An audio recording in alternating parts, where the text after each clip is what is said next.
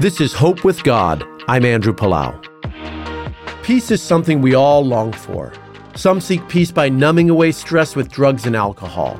Some look to relationships or circumstances. Others simply try to distract themselves from unpleasant emotions.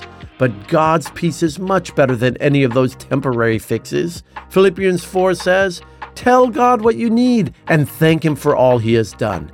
Then you will experience God's peace, which exceeds anything we can understand. His peace will guard your hearts and minds as you live in Christ Jesus. God wants us to do two things. One, bring all our needs to Him honestly and often. And two, make a habit of gratitude. These two things help us to see the world through God's eyes, see the beauty in all He's given us, even when the hardship remains. You can start this journey today. Ask for what you need and thank Him for all He has done.